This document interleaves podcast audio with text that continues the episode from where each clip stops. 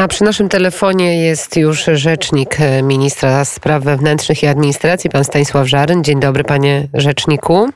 Dzień dobry pani, dzień dobry państwu. To na szybko komentarz. Polska wydala 45 rosyjskich szpiegów udających dyplomatów z pełną konsekwencją i determinacją. Rozbijamy agenturę rosyjskich służb specjalnych w naszym kraju. Napisał, wyjaśnił pan Mariusz Kamiński. Powiedzmy, jakie to są osoby i w ramach e, jakich e, służb, jakich jednostek funkcjonowały w Polsce? Te osoby to osoby wskazane przez Agencję Bezpieczeństwa Wewnętrznego ABW, rozpoznając działania szpiegowskie przeciwko Polsce, zidentyfikowała 45 osób, które formalnie e, korzystają ze statusu dyplomatycznego w naszym kraju, ale z informacji i dowodów wybranych przez ABW wynika jednoznacznie, że prowadzą działania wywiadowcze przeciwko Polsce. A zatem lista 45 osób to są zarówno funkcjonariusze służb specjalnych rosyjskich, jak i również osoby, które współdziałają z nimi, korzystały, korzystając ze statusu dyplomatycznego prowadziły również działania wywiadowcze. Cała grupa to te osoby, które realizowały e, agresywne, wrogie e, działania i przedsięwzięcia służb specjalnych Rosji przeciwko Polsce. Na czym przede wszystkim polegały te agresywne działania? Panie redaktor, mamy do czynienia z agresywnym działaniem rosyjskim zarówno wobec Polski, jak i wobec naszych sojuszników. Widzimy, co się dzieje na Ukrainie, jak Rosja prowadzi barbarzyńską wojnę przeciwko temu krajowi i całemu narodowi to działanie opiera się na rozpoznaniu Agencji Bezpieczeństwa Wewnętrznego, ale no, nie o wszystkim w tej chwili mogę mówić, mogę jedynie wskazać, że e, te osoby, które zostały, e, zostaną, zostały formalnie E, wydalone z Polski to osoby, które działały sprzecznie z polskim prawem i konwencją wiedeńską. Do studia wszedł Krzysztof Skowroński. Z dwoma pytaniami. Pierwsze pytanie dotyczące tych e, dyplomatów, którzy zostali, zostali z Polski, czy zostaną z Polski wydaleni. Każdy z nich musiał prowadzić jakąś e, sieć tutaj. Czy ta sieć jest rozpoznana? Oczywiście Agencja Bezpieczeństwa Wewnętrznego dokładnie wie, kogo e, wydalamy i kto na tej liście się znajduje. Nie jest e, to lista stworzona e, no, na chybił trafił. Będą dalsze działania podejmowane zgodnie z ustawowymi kompetencjami ABW w tej sprawie. Czyli jeszcze kolejne wydalenia będą w najbliższym czasie? Trudno Możemy powiedzieć, się spodziewać. czy będziemy y, mówili o dalszych wydaleniach. Na pewno Agencja Bezpieczeństwa Wewnętrznego jest tą służbą, która musi y, w nowy sposób, dużo y, bardziej skuteczny, dużo bardziej efektywnie działać w tej chwili, bowiem i zagrożenia są inne niż mieliśmy to do czynienia kilka lat temu. Widzimy agresję rosyjską nie tylko przeciwko Ukrainie, ale także przeciwko wschodniej flance NATO, a zatem również i my jako kraj odpowiadający na te wyzwania musimy szukać nowych sposobów neutralizowania zagrożeń ze strony Rosji. I drugie pytanie, jeśli można, czy o tych zagrożeniach albo o czym e, rozmawiał w Warszawie szef CIA?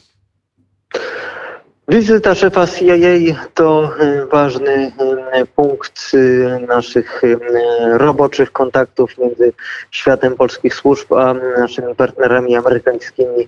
Szef CIA zarówno spotkał się z prezydentem Polski, ale także odbył szereg rozmów ze służbami specjalnymi, z ministrem Kamińskim, koordynatorem służb specjalnych na czele. Zatem to jest kolejny etap bieżącej współpracy między polskimi służbami a amerykańskimi amerykańskimi odpowiednikami. Tutaj no, nie o wszystkich szczegółach oczywiście mogę mówić publicznie, ale jest to wyraz pewnej kontynuacji kontaktów roboczych, które w tej chwili są kluczowe dlatego, żebyśmy wspólnie znaleźli dobre e, mechanizmy odpowiedzi na działania rosyjskie przeciwko Ukrainie. Dzisiaj wezwany także został do ambasady, e, do MSZ-u, przepraszam, ambasador Rosji w Polsce Siergiej Andrzejew. Powiedział on, e, przekonywał on dziennikarzy podczas, wyjściu, podczas wyjścia, że oskarżenia polskich służb są bezpodstawne. Osoby, którym zarzuca się szpiegostwo, prowadziły normalną działalność dyplomatyczną, a także dodał, że Rosja dokona kroków odwetowych na zasadzie wzajemności. Jakich kroków polska strona się spodziewa? Spodziewamy się odpowiedzi tożsamej, czyli również y, wydalania naszych dyplomatów z Rosji. To jest krok, który e, był e, krokiem, e, którego należało się spodziewać. Zawsze tak Federacja Rosyjska działa. No, chciałem zwrócić uwagę, że ambasador powtórzył wszystkie kłamstwa, które rosyjska propaganda na temat wojny przeciwko Ukrainie powtarza od samego początku tej agresji, a zatem widać wyraźnie, że strona rosyjska i wobec samych Rosjan, jak i wobec świata zachodu prezentuje zupełnie kłamliwe treści, które mają na celu mm, zmylenie y, całego świata na temat tego, co naprawdę dzieje się na Ukrainie i jak wyglądają działania rosyjskie przeciwko temu państwu. Wrócę do spotkania z dyrektorem CIA. Czy po 24 lutego ta współpraca zaczęła być bardziej ścisła? Czy jest większa wymiana informacji między polskimi służbami a amerykańskimi? Współpraca między służbami polskimi i naszymi partnerami z krajów y, y, sojuszniczych jest na bardzo wysokiej, wysokim poziomie aktywności od, od wielu, wielu lat. Także tutaj oczywiście wydarzenia związane z wojną na Ukrainie zdynamizowały w ogóle świat i działania zarówno na szczeblu politycznym, jak i w służbach specjalnych Jesteśmy oczywiście w centrum tych działań, które Zachód prowadzi wobec agresji rosyjskiej na Ukrainę. To również ma swoje znaczenie dla współpracy bieżącej służb specjalnych. Ta współpraca jest aktywniejsza, chociaż no nie można tutaj mówić o żadnym nowym wymiarze tej współpracy, bowiem ze wszystkimi partnerami zagranicznymi współpracujemy na bieżąco już od dłuższego czasu. A czy wiemy, czym teraz w Polsce ta propaganda rosyjska się zajmuje?